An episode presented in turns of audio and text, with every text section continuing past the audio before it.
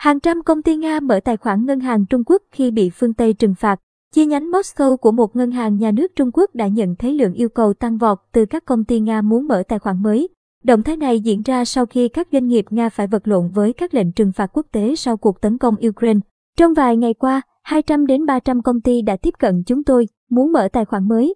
Người làm việc tại chi nhánh Moscow, Nga của một ngân hàng nhà nước Trung Quốc và có kiến thức trực tiếp về hoạt động của ngân hàng này, nói với Reuters.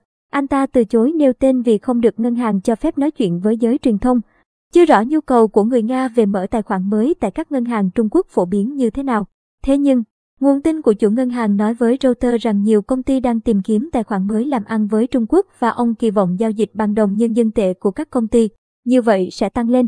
Các chính phủ phương Tây đang đẩy nền kinh tế Nga ra khỏi hệ thống tài chính toàn cầu, thúc giục các công ty quốc tế ngừng bán hàng, các đứt quan hệ và bán phá giá các khoản đầu tư trị giá hàng chục tỷ USD. Trung Quốc đã nhiều lần lên tiếng phản đối các biện pháp trừng phạt Nga, cho rằng chúng không hiệu quả và khẳng định sẽ duy trì trao đổi kinh tế và giao thương bình thường với Nga. Một số ngân hàng nhà nước Trung Quốc hoạt động tại Moscow có Ngân hàng Công thương Trung Quốc, Ngân hàng Nông nghiệp Trung Quốc, Ngân hàng Trung Quốc và Ngân hàng Xây dựng Trung Quốc. Ngân hàng Xây dựng Trung Quốc từ chối bình luận. Ba ngân hàng nhà nước khác của Trung Quốc không trả lời câu hỏi từ Reuters. Tiền xu và tiền giấy nhân dân tệ của Trung Quốc trong ảnh minh họa ảnh Reuters. Doanh nhân Trung Quốc có quan hệ lâu dài với Nga, giấu danh tính, cho biết một số công ty Nga mà ông làm việc đang có kế hoạch mở tài khoản bằng đồng nhân dân tệ. Đó là điều hợp lý đơn giản. Nếu bạn không thể sử dụng đô la Mỹ hoặc euro, đồng thời Mỹ và châu Âu ngừng bán nhiều sản phẩm cho bạn, bạn không có lựa chọn nào khác ngoài việc chuyển sang Trung Quốc. Xu hướng này là không thể tránh khỏi, nguồn tin nói với Reuters. Khi ngày càng nhiều công ty phương Tây từ bỏ Nga, sự sẵn sàng của Trung Quốc để duy trì quan hệ kinh doanh với Nga làm nổi bật trạng nước sâu sắc trong cuộc khủng hoảng lớn nhất châu Âu kể từ sau Thế chiến thứ hai. Xu hướng đó có thể đe dọa làm mất đi sự thống trị của đô la Mỹ trong giao thương toàn cầu. Tập đoàn vận tải FESCO, công ty vận tải và hậu cần lớn của Nga tuần này cho biết sẽ chấp nhận đồng nhân dân tệ của Trung Quốc từ khách hàng. Sau khi một số ngân hàng Nga bị loại khỏi SWIFT, Hiệp hội Viễn thông Tài chính Liên ngân hàng toàn cầu, Sơn Mu Hui, người đứng đầu cơ quan thương mại thúc đẩy liên kết giữa Nga và Trung Quốc, cho biết việc các công ty Nga sẵn sàng chấp nhận đồng nhân dân tệ là điều tự nhiên. Tuy nhiên, các nhà xuất khẩu nhỏ của Trung Quốc đang phải hứng chịu sự sụt giá đồng rút và nhiều nhà sản xuất đang tạm ngừng giao hàng để tránh những khoản lỗ có thể xảy ra. Ông Sơn Mu Hui nói, đồng rút của Nga đã giảm xuống mức thấp kỷ lục so với nhân dân tệ hôm mùng 3 tháng 3, một nhân dân tệ bằng 17,88 rúp, mất gần 40% giá trị so với đồng tiền Trung Quốc trong tuần qua. Konstantin Popov, doanh nhân Nga ở thành phố Thượng Hải Trung Quốc, cho biết các công ty sẽ chuyển sang kinh doanh bằng đồng nhân dân tệ nhưng trong mọi trường hợp, mọi thứ sẽ trở nên đắt hơn gấp 2, 3 hoặc 4 lần với người Nga vì tỷ giá hối đoái giữa đồng nhân dân tệ và đồng rúp cũng đang thay đổi. Ông Sơn Muhui nói nhu cầu của Nga với hàng hóa Trung Quốc sẽ tiếp tục tăng trong dài hạn. Nhiều sàn giao dịch Bitcoin không chặn người Nga, làm suy yếu nỗ lực trừng phạt từ phương Tây. Một số sàn giao dịch tiền điện tử lớn nhất thế giới vẫn cho người Nga hoạt động. Quyết định mà các chuyên gia cho rằng làm suy yếu nỗ lực của phương Tây nhằm cô lập Nga sau cuộc tấn công Ukraine. Các biện pháp trừng phạt của phương Tây nhằm mục đích bóp nghẹt Nga và các đứt nền kinh tế này khỏi hệ thống tài chính toàn cầu, đã buộc các công ty và tổ chức tài chính phải ngừng kinh doanh tại nước này. Thế nhưng, nhiều sàn giao dịch tiền điện tử lớn nhất thế giới, gồm cả Binance, Kraken và Coinbase có trụ sở tại Mỹ, không thực hiện lệnh cấm hàng loạt với khách hàng Nga, bất chấp lời kêu gọi từ chính phủ Ukraine. Họ cho biết sẽ sàng lọc người dùng và chặn bất kỳ ai bị nhắm mục tiêu bởi các lệnh trừng phạt.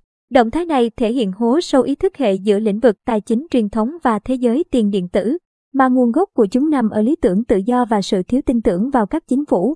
Các sàn giao dịch tiền điện tử lập luận rằng việc cắt đứt toàn bộ một quốc gia sẽ đi ngược lại với đặc tính của Bitcoin là cung cấp quyền truy cập vào các khoản thanh toán mà không có sự giám sát của chính phủ.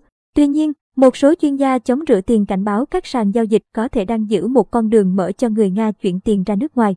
Qua đó làm suy yếu nỗ lực của phương Tây nhằm gây áp lực buộc Nga dừng tấn công Ukraine. Theo các chuyên gia chống rửa tiền và tiền điện tử, những người bị nhắm mục tiêu bởi các lệnh trừng phạt có thể cố gắng chuyển tiền thông qua đồng tiền ẩn danh, loại tiền điện tử che giấu danh tính của người dùng hơn cả Bitcoin. Những người ủng hộ điều này nói rằng họ cung cấp cho người dùng sự bảo vệ tốt hơn khỏi sự giám sát xâm nhập của các chính phủ. Các hộ gia đình và doanh nghiệp Nga đã đổ xô chuyển đổi đồng rút sang ngoại tệ khi rút đạt mức thấp kỷ lục so với USD hôm mùng 2 tháng 3. Cụ thể là một USD bằng 112,43 rúp. Cũng có những dấu hiệu cho thấy nhiều người Nga đang bí mật mua tiền điện tử.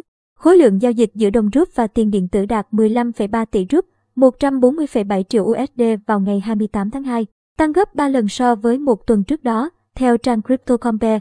Hôm mùng 2 tháng 3, một quan chức Liên minh châu Âu EU cho biết mức tăng đột biến khiến các nhà quản lý lo lắng.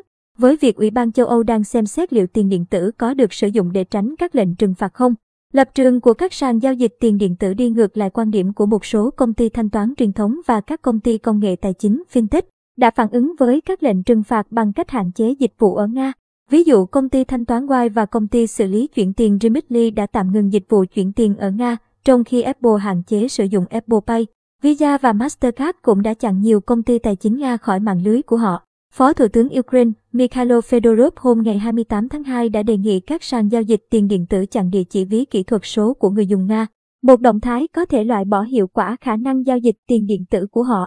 Thế nhưng, Giám đốc điều hành sàn Kraken Jesper Well nói ông sẽ không chấp nhận việc này. Gọi Bitcoin là hiện thân của các giá trị từ Kraken nói sẽ tuân thủ các yêu cầu pháp lý và quy định của tất cả khu vực pháp lý mà nó hoạt động. Binance, sàn giao dịch tiền điện tử lớn nhất thế giới, cũng từ chối cấm tất cả người dùng Nga nhưng cho biết đang chặn tài khoản của bất kỳ khách hàng nào bị nhắm mục tiêu bởi các lệnh trừng phạt. Tiền điện tử nhằm cung cấp tự do tài chính lớn hơn cho mọi người trên toàn cầu, Binance cho biết. Binance chiếm hơn 40% tất cả các giao dịch tiền điện tử bằng đồng rút, theo trang CryptoCompare. Người phát ngôn Binance từ chối bình luận về con số này hoặc cung cấp chi tiết về bất kỳ người dùng bị trừng phạt nào mà nó đã chặn. Kobe cũng cho biết sẽ không áp đặt lệnh cấm hoàn toàn với các giao dịch liên quan đến người Nga, nhưng sẽ chặn tài khoản của những người bị nhắm mục tiêu bởi lệnh trừng phạt. Joby Carpenter, chuyên gia về tiền điện tử và tài chính bất hợp pháp tại Hiệp hội các chuyên gia về chống rửa tiền được chứng nhận. Cảnh báo việc tiếp tục hoạt động ở Nga có thể gây ra rủi ro cho chính các sàn giao dịch. Các sàn giao dịch và cuối cùng là các ngân hàng nơi tiền điện tử hoạt động ngoài luồng sẽ cần phải cảnh giác với những nỗ lực này để tránh vi phạm các lệnh trừng phạt hoặc luật chống. Khủng bố, Joby Carpenter nói.